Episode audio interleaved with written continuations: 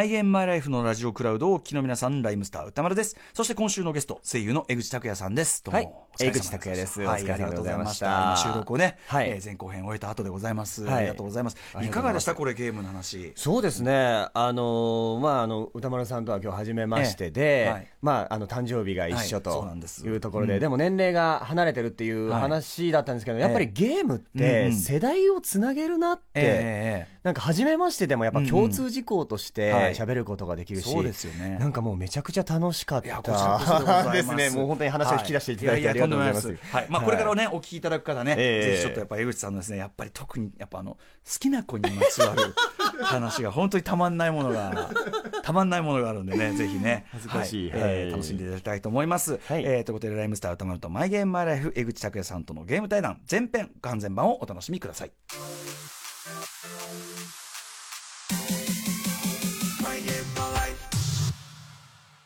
プレイステーションプレゼンツ、ライムスター歌丸とマイゲームマイライフ、パーソナリティのライムスター歌丸です。えーアフターシックスジャンクションから引き続きお付き合いいただくこの番組、今夜で111回目となります。あの、先週までね、私収録時、声が非常に枯れた状態で、えーこれやっておりましてですね、まあ、あの、声枯れてた時期自体はそう結構前なんですけど、あの、大変、えーお聞き苦しいところ失礼いたしました。こんな感じで回復いたしました。ということで、えー今夜のゲストは声優の江口拓也さんでございます。1987年生まれの31歳誕生日は私と同じ5月22日認知ということで、あの、来週の後編迎える時には、お互い1歳ずつ年を取っているということですね。はい。えー江口拓也さん、黒子のバスケのね、小金井真司役、そしてガンダムエイジのアセム・アスの役、えーそして、俺物語の郷田武雄役等々でね、え知られておりますが、まあ、ゲーム割とこう、生育過程でですね、あのーハードの進化とともに育ってきたという、本当にあの、なんていうんですかね、まさにゲーム、ど真ん中世代というのが、えー多分このね、江口さんぐらいの世代ではないでしょうかね。はい。私とどんな感じでリンクがあるのか、えーお話を伺えるのが楽しみでございます。ということで、ライムスターたまるとマイゲームマイライフプレイ開始です。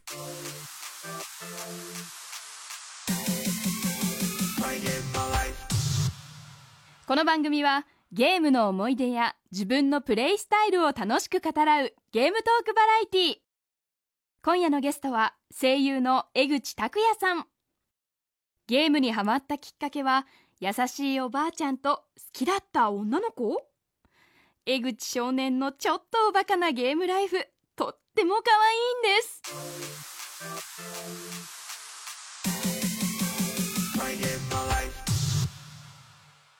はい。今夜のゲストは声優の江口拓也さんです。いらっしゃいませ。ははい、よろしくお願いします。江口拓也です。はい。はじめましてでございます。はじめまして、よろしくお願いいたたします。TBS ラジオはアニニャンがね、はいはい、前ご出演されたということで。お世話になりました。はい、お世話になりました。江口さんと僕はちょっとあの、非常にですね、はいあのまあ、濃いんだか薄いんだか分かんない、はいその絆というかですねあれで言いますと、はい誕生日が同じということではい、このオンエア日が5月16日でで、ええあの来週後編が5月あはい23日で、だから来週これ週またぐと、はい。あの収録日は同じ時間ですけど、週またぐと一切年を取ってるというね、ええ。いや、何かの縁を感じて、二人でございます。ありがとうございます。はい。え、あの、おいくつになられるんですか？あ、えっ、と、今年で32ですあね。私もうフィフにですねフィフにもう到達してしまうということで、はい、ということで、えーそんなちょっと一回りね、以上離れた二人でございますが、お話を伺っていきたいと思います。はい。よろしくお願い。しますはえーまあ、ゲームの番組でございまして、はい。えーまずはちょっとテレビゲームとのですね、出会いからお話を伺ってるんですけど、えー記憶に残ってるあたりで一番古いあたりどうでしょそうですね。あの、父親が、あの、鹿児島県出身なんですけれども、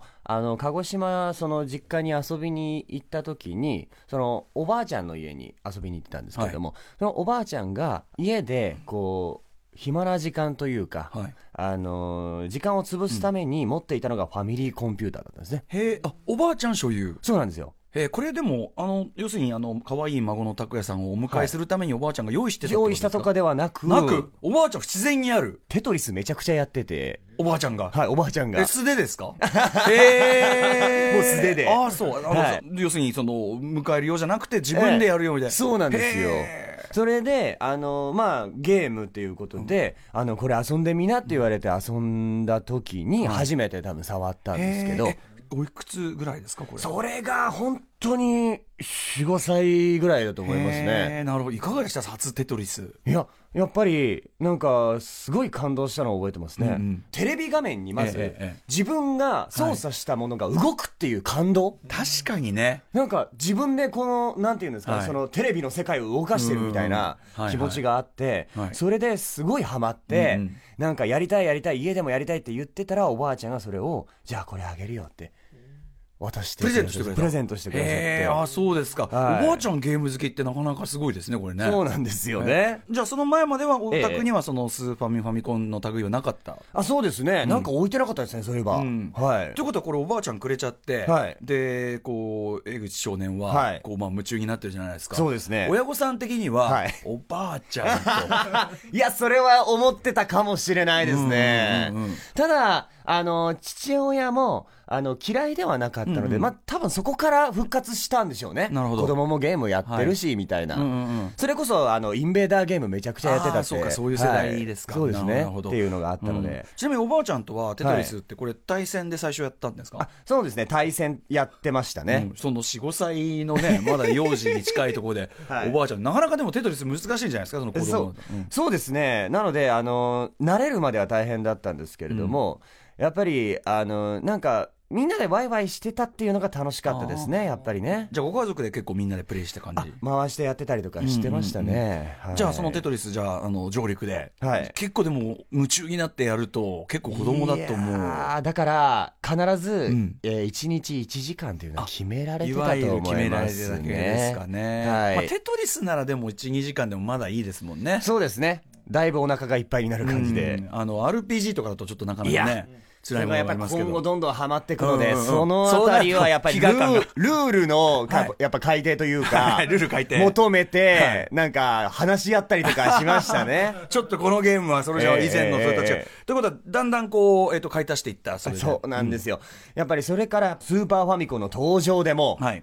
これでもう僕のゲーム人生はんスタートしたと言っても過言ではないですね。ついに本格的に。ついに本格的に、それこそあの幅というか、はい。それまでは本当にそういうなんか、テトリスとか、あとはまあ、マリオブラザーズとか、うんうん。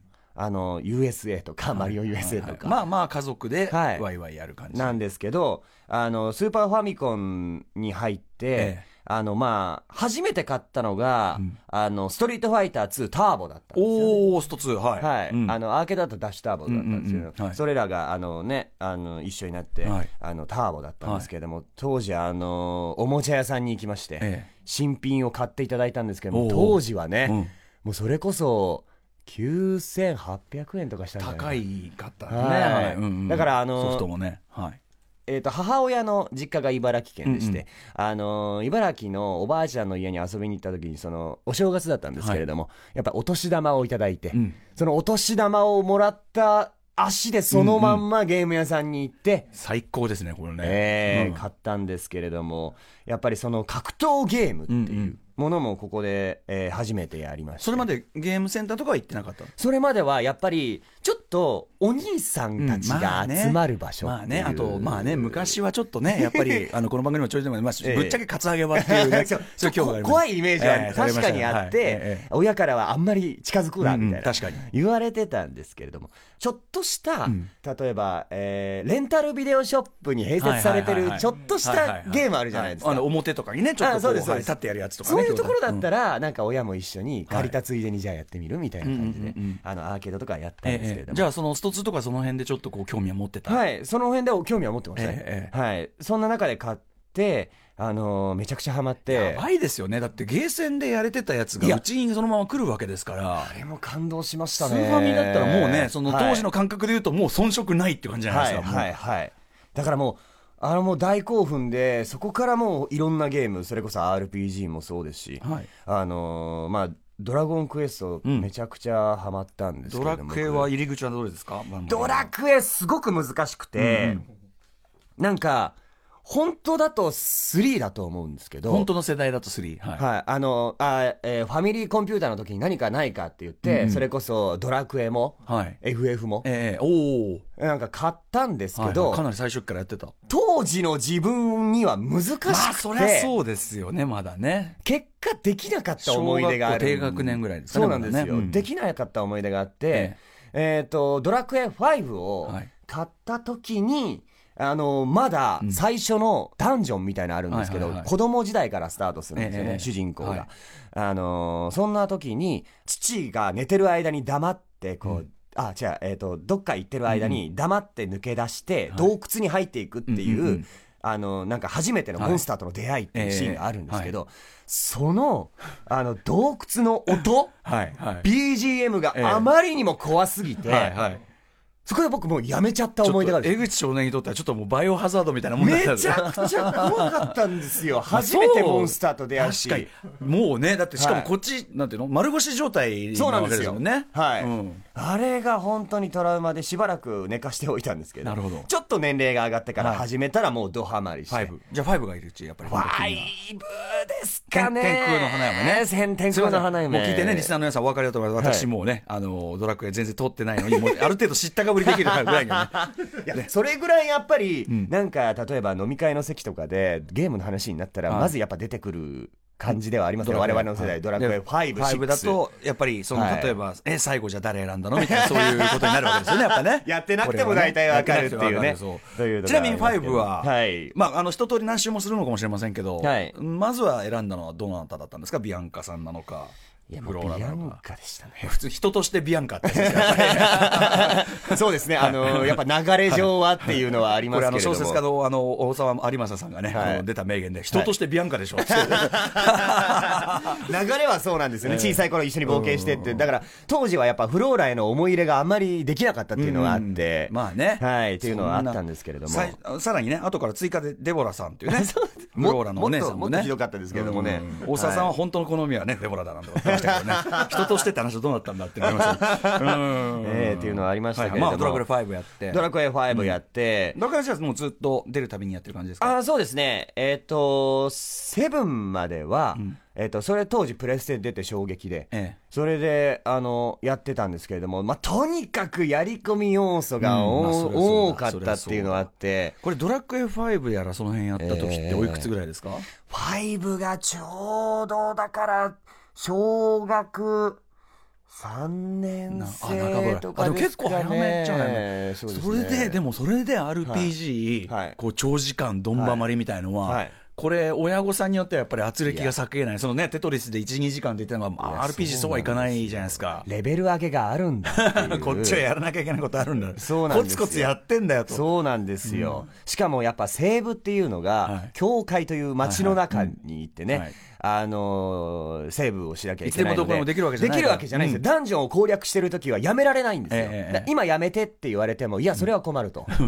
今までのこの蓄積が全部水の泡になるんだっていう話をして、これ親御さん的にははい。どうですか、そのこっちのゲーム理屈っていうのは。なのでそのシステムは理解していただいて、ええ。っていうのはあったんで、じゃあダンジョン終わるまでと、っえええていうのはなんかいけたんですけどね、えそこまでの理解は、はい、すぐ消すっていうタイプではなかったので、そこはすごい自分の中でありがたかったかなって。乱暴な人いますからね。そうなんですよ。あんまり抑圧がきついと僕はいろんなゲストの方をお迎えしましたけど、もうはい。はい一貫してるのは、はい。ゲーム禁止の抑圧が強い人ほどはい。大人になった後、廃人化が激しい、飢餓感がはい強すぎてみたいな、ね。絶対それあると思いますね。うん。まあじゃああの適度にやらせてもらってはい。適度にやらせていただきましたね。ちなみにあのドラクエ派 FF 派ってねいますけどはい。どちらかといえばみたいなのありますか？いやー、ドラクエですやっぱね。ドラクエ派。あの、FF は僕、実は初めてうん、ドハマりとか最初から最後までえやったのが、9だったんですよ。あ結構あったプレイステーション。うんうん。はい。はい。当時、あの、地域振興券というものがうん。世の中で、あの、出始めて、はい。各家庭、ええ。っと、16歳ぐらいまでかな？忘れちゃったんですけど、うん。えっと、1万2000円で子供は2万円支給されるみたいな。当時、地域振興券で買った思い出がすごいあって、はいファイナルファンタジー9を。あのお年玉もらってスト2買いに行ったように 地域振興券もらって。子供からしたら、まあ国の政策でいきなりお金をいただいたわけですから、はまあ半分はじゃあ親に使ってくれと。ええええその代わり半分は使わせてくれというところでゲームを買いに行ったんですけど、当時やっぱ4枚組でね、はい。ファイナルファンタジー9が。もうスペックの限界いって。はい、いやーあれはやっぱりもうストーリーも良かったし、はい。それこそあの、実はプレイステーションで初めて買ったの確かチョコボの不思議なダンジョンだったんですよね、それが FF だって気づかないぐらい、うんうんうん。元をたどれば、はい。トルネコの不思議なダンジョンが大好きだったんですけれども、それでプレステで、あれ？不思議なダンジョンがあるぞ。うんでもトルネコじゃないぞ。なんだこれはってで、チョコボをやったっていうのがあるんですけど。スピンオフから入ってみたいな。スピンオフから入ってっていうのはありましたけれども、やっぱり。え FF9 ってあれだっけ？キャラがちょっとデフォルメあ、そうですね。されてる方ですよね二頭身とか三頭身というか。マノエリナさんがすごい好きなやつですね。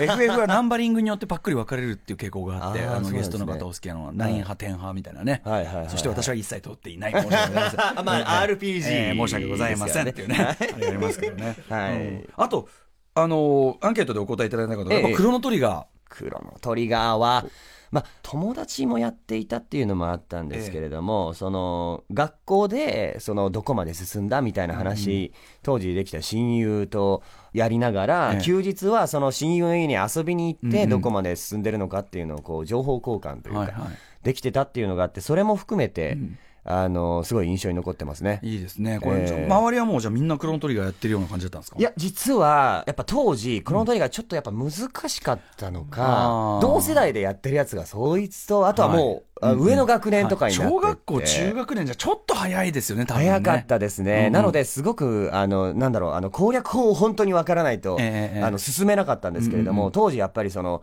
あの、インターネットがなかったもので、はいはいね。なんか情報交換みたいな場もなかったし、うん。はい。あとは攻略本みたいなものも、ええ。あの、最初の攻略本と完全攻略本みたいな。そうですよね、昔はね。まあ確かに確かに。スタートの攻略本ではやっぱりまだよくわからないんですよね。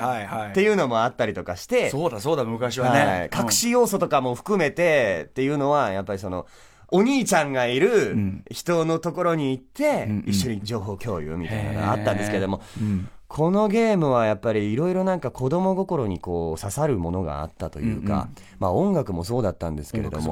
はい。まあもうね、ネタバレみたいなものが、もうクロノトリガーに関してはもういいでしょうと思う。何十年経って、そうそうなんですよ95年発売ですから、もう全然いいですけど、はい。はい。あの、途中でうん、主人公、自分がずっと、あの、主人公でやってたキャラクターがはい。死ぬんですよ。うんうん。で、その、死んだ主人公を生き返らせようと仲間たちが奮闘するんですよね。はいはい。なんかその絵面がすごくて、うんうんえ主人公死んじゃうんだみたいな。はいはいはい。でも、その、死んだ主人公をこう頑張って、こうどうにかしようっていうので、なんか自分がいなくなった後に、はい。みんながこんなに思ってくれるんだっていう、なんか、そういう感動とかもあったりとかして、その間に、あの、魔王っていんううん敵だったやつがいるんですけれども、そいつが仲間になってくれたりとかもするんですよね。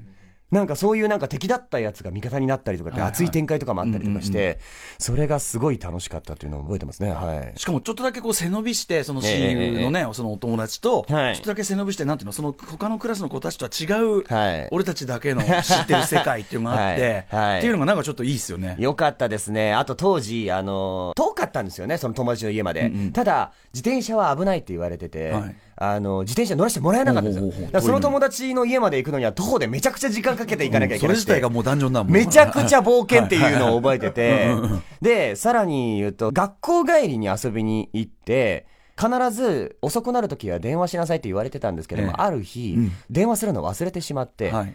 やばいやばいって言って、5時の鐘も鳴った後、しばらく1時間ぐらい経って家帰った時に母親がもうめちゃくちゃはい。心配してたんですけれども、その時も怒鳴るとかじゃなくて、はい静かに泣くっていうことそんなに？怒鳴られるとかじゃないっていうので、で本当にちょっと誘拐とか心配してたみたいないやもうだかことでしょうね。らもう各家に電話してたみたいで。ああそうでもそういう時に限って、その友達の家の親うんがはい留守だったりとかしてて、とかっていうのがあっえーじゃあおて。母さん的にどんどんどん悪い想像しちゃやっぱそったようなね。の時携帯電話なかったですからそうですよね。ね。うんって。いうのがあって、それで、あ、もうなんか、二度と、んあの、連絡はそこで怠らないようにしようって。なるほどね。なんかそういう思い出もありまそのして。ストーリーのクロノトリガー自体のストーリー度数もあれば、リアルライフストーリーの度数とくるのもあるというね。はいいいなありましたねあはいいいね、いいあれですね。いい思い出がありますね。はい。あと、これまでその、えっと、はいやってきたゲーム、なんか、えっと、さらに思い出深いのありますか？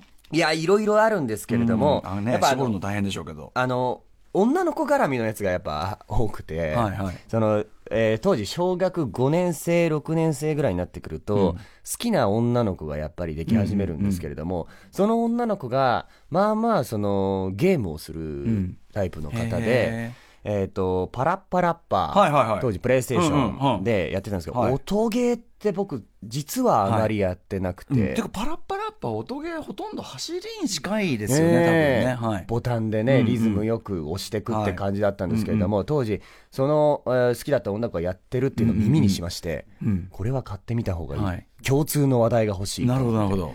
で、探し回って買って、プレステはもう持ってたんですか？その時はもう持ってましたね。うんうんうんうんはい、うん。なので、それで、えーやったらドハマりしまして、はい。はい。で、その次ぐらいにうんじゃまらみがすぐ出たんですけれども、うんうん。はい。その女の子が買うよりも先に僕はもうハマってたからうんじゃまらみ買ってましたね。はいはいもう女の子のとこはもうちょっと飛ばしちゃって、その好そうです、きだったことはそうです。ゲームの方に夢中になっちゃったっていうのがあったり結局その目的のそのパラッパラッパを通じて共通の話題みたいなその女の子とお近づきみたいなことは全然全然できなかった。全くしてない。結局、結局、だから、あの、ちょっと、パラパラパラ話が始まったら、はい。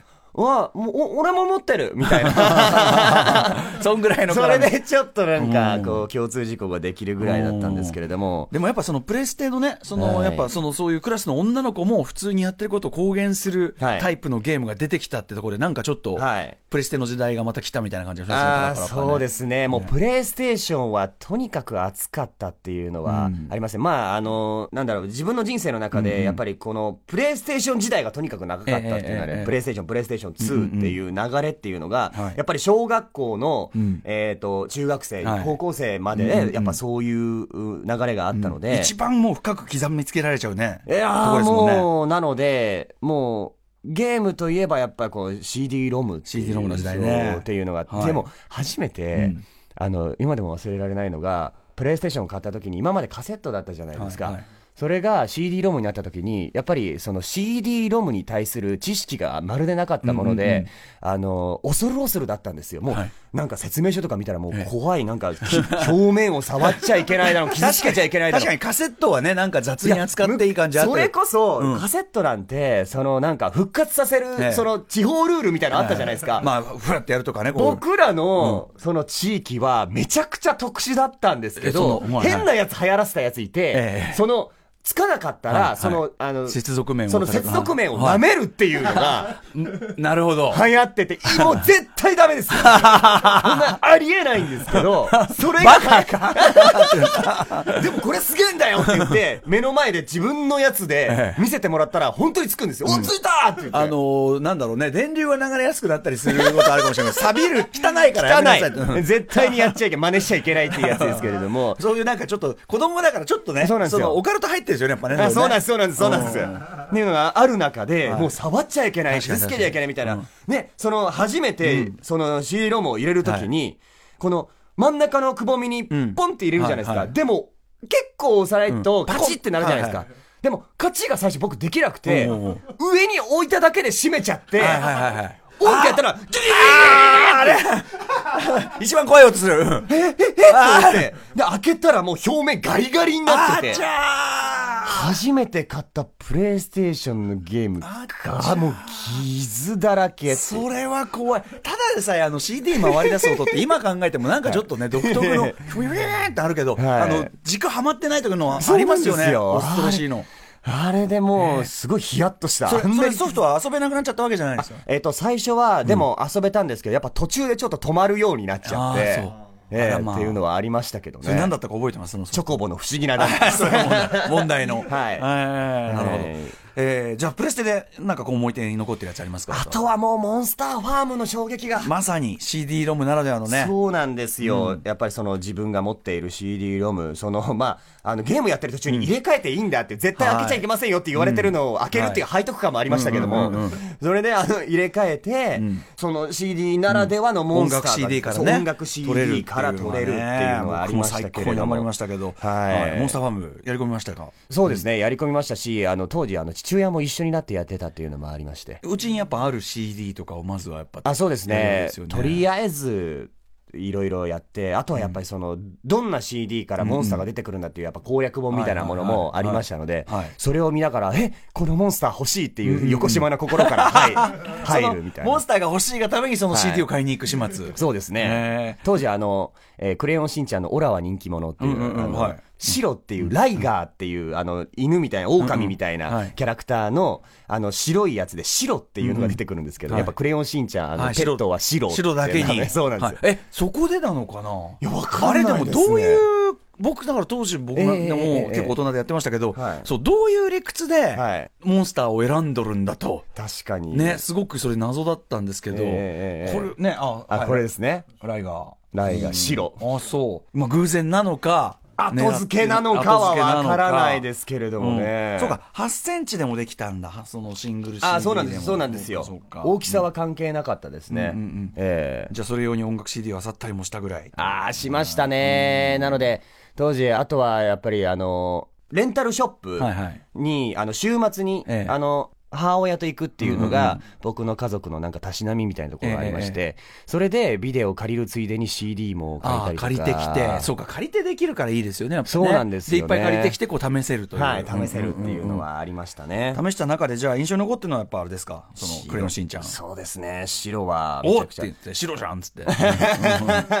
あとはやっぱあの、ドラゴンとかはうんうん、フォルムもかっこよかったえええし、そのドラゴンが再生できる CD ってなかなかないんですよ。出てこないんだ。はい。なかなかなかったんで、それをやっぱ見つける作業というか、それはやっぱり、あの、例えばお友達と情報交換とかそういうのありました？攻略本みたいなものにドハマりしてたのはいはい。で、でも独自のネットワークで やってたっていうのはありましたけど、うん。で、ドラゴン出すのは結局何だったんですか、CD は。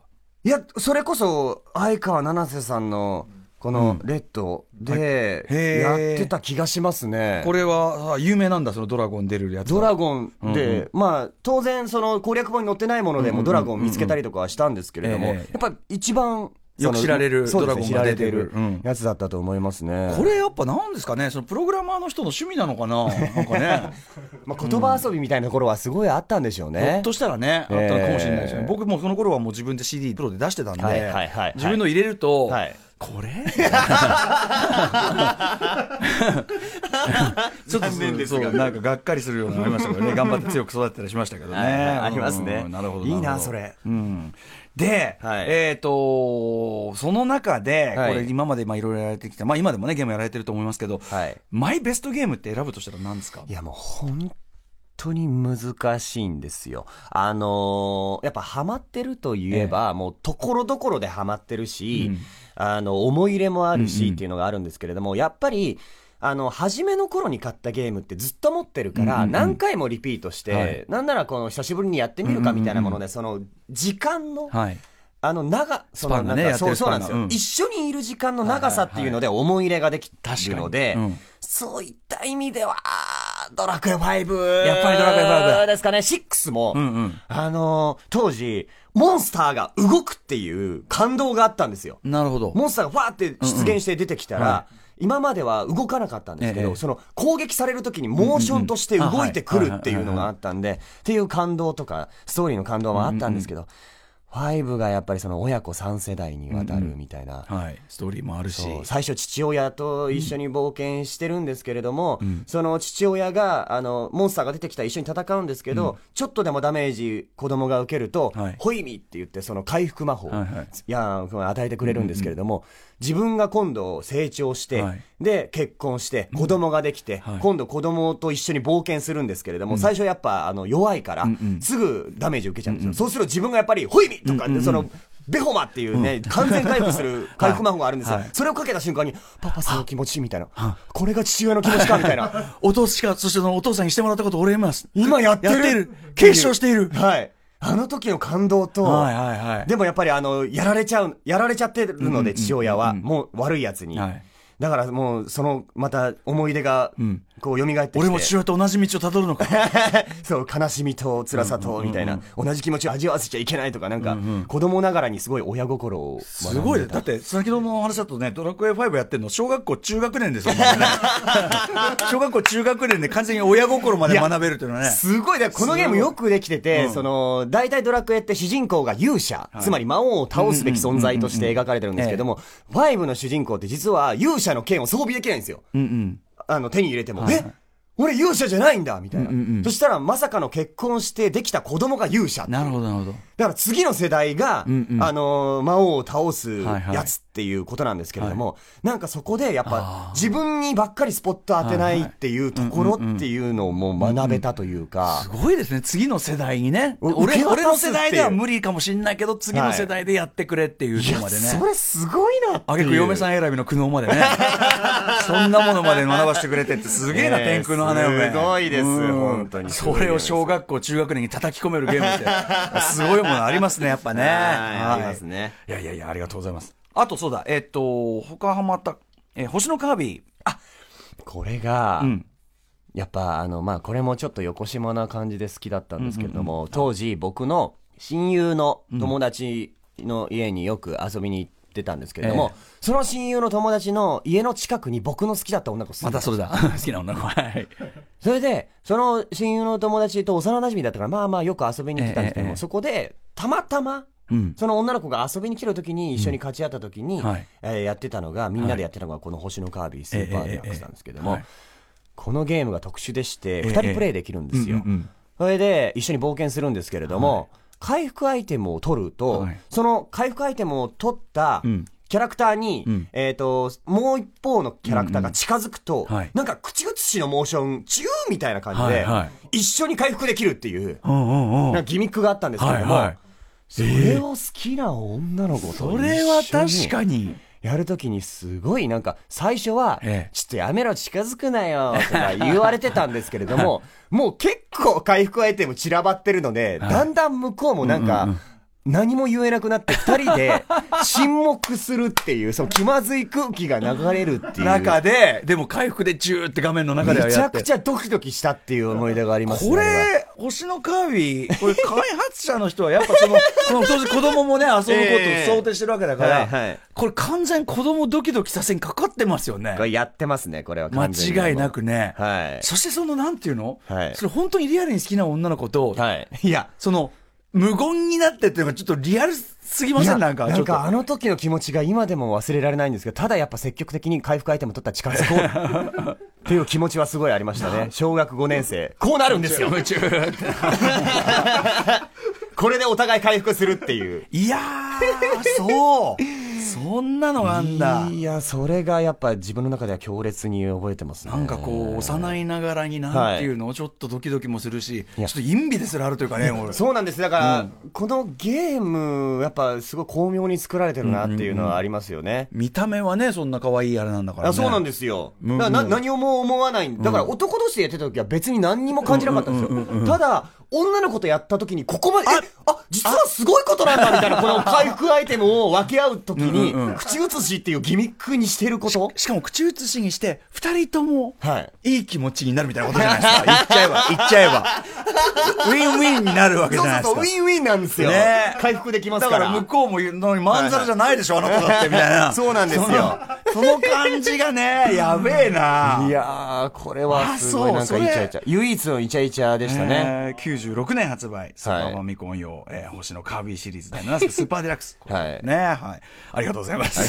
知らなかったです、これ。はい。さあ、じゃあ、えっ、と、メール紹介しましょうか。はい。えーリスナーからいただいたメールでございます。ごくつぶしのゴーちゃんからいただいた、えーゲーム思い出メール。僕のゲームでの思い出は、小学生当時、たまごっちとともにめちゃめちゃ流行っていた、任天堂 DS の、おいでよ動物の森あです。ー。はい。えー当時うちには宿題をやるかやらないとかで揉めておかんに2つ折りにされた DS と 2つ折りになってないおかんの DS の2台がありお母さんも持ってんな、へ ーえーソフトも家族でやってました、はい動物の森というゲームは1つのカセットかっこ死後につき4人までプレイヤーを作ることができあー1つのでほのぼの遊んでいくので家族の共通の話題でもありました。まあこれ本当に理想的な使い方でしょう、えーそんなある日小学4年生の僕はクラスにいる気になっている Y ちゃんのことで頭がいっぱいになっており、告白なんかできる勇気もない僕は、住民に渡す手紙の中に Y ちゃんの名前を入れたりしていました。ああはいはいはい。そして少し経ったある日、おかんから、Y ちゃんって誰よ？突然おかんから Y ちゃんの名前が。適当な文字列だから偶然だよ。動揺しつつも適当にあしらう僕。全くバレる要素に身に覚えがなかったのですが、ただ一つだけ。そう、あの住民です。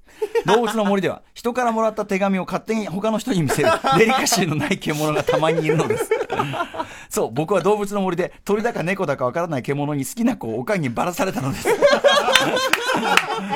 家族での共通の話題でもありますし、姉にもばらされ、散々ネタにされ、授業参加も浮かれるおかん。ゲームの思い出にしてはとっても苦いですが、家族とのつながりでもあったので大切な思い出です。というね。うわもう動物も12に本当デリカシーないですねこれはでもやっぱ開発者が、ええそういうのを入れてるわけじゃないですか、そんなひどいことするやつを。だからやっぱ、こういう、まさにこういうコミュニケーション、いや、いいでしょと、家族同士で、いやもう本当にうきゃうきゃやればいいじゃないみたいな、ええよえ余計なお世話な、余計なお世話なサービス要素をこう入れてくれてるっていうことですよね。はい。まあでもそれがやっぱいい思い出になるっていうところがありますからね。でも、やっぱり今聞いてて、ええ。やっぱ女の子にまつわるものっていうのはあるなと、やっぱ、うん。キャラクターに好きな女の子の名前とか、やっぱ入れたくなっちゃうんですよね。やっぱ当時はね、そのやっぱりはいじうちでやってて、まあ秘密のものだし、そうなんですようん誰にも見られるもんじゃないから。はい。なんなら、あの、好きな女の子と同じ名前のキャラクターが出てるゲームとか、あえて買ったりとかしましたもんね。わお、へーこれだったらバレないぞと。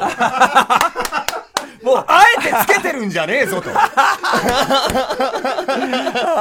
え、それなんだか覚えてます？いや、言えるんですけど、めちゃくちゃ恥ずかしいんですよ もう今でも今でも言ったことないんで。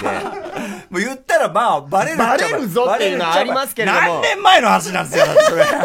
ただまあ、言わせていただくと、ええサモンナイトっていうね。サモンナイト。はい。まあ、 one、two、three、four ってどんどん続いてるので、まあ、どのシリーズかはあえ、て伏せときますよ。はいはい。まあ、それはもう皆さんがね、探してくださいと。いろんな女の子の名前ありますからサ。モンナイトの中の女の子のキャラクター。はい。ただ、それがきっかけだったんですけれども、やっえぱ、あの、やってみたら面白いっていうのがあって、あはいはい結果やっぱ、あの、どんどんどんどんハマって、他のシリーズもやってったっていうのはパラありますねパラッパを。ね、好きな女の子きっかけでやったらもいうや追い越してゲームの方が楽しくなっちゃった。だからいろんなきっかけがあるけれども、やっぱ出会ってみたら面白いっていうのはやっぱありますね。やってみたらみたいなね。やってみることが大切っていうのは。やっぱね、そういうことですよね。ありますよねねいや、しかしこれおかしいわ。しかもその、なんかその動物の森で動物にばらされて、要はその、所詮人じゃないものにば、ね、何にせよコンピューターにしろさ、なんか誰に怒っていいんだかわかんないみたいな、ね。確かに向こうはね、善意でねうん。相手は任天堂ですよね。ふざけんじゃねえよってね、うん。そういう仕様だって書いとけよってね。あの、あまりプライバシーのことは書かないでくださいよ、あそうです書いといてくれよっていうね、話ですよね。ありがとうございます。面白いな。はい。えー、といったあたりですね、もうたっぷりお話伺いまして、はいおそらく本放送には全く全く入りきれていないと思います。はい。えー、江口拓也さん、来週もぜひお話を伺っていきます。来週一切年を取った状態で、あ、そうですね確かにはいよろしくお願いいたします。よろしくお願いいたします。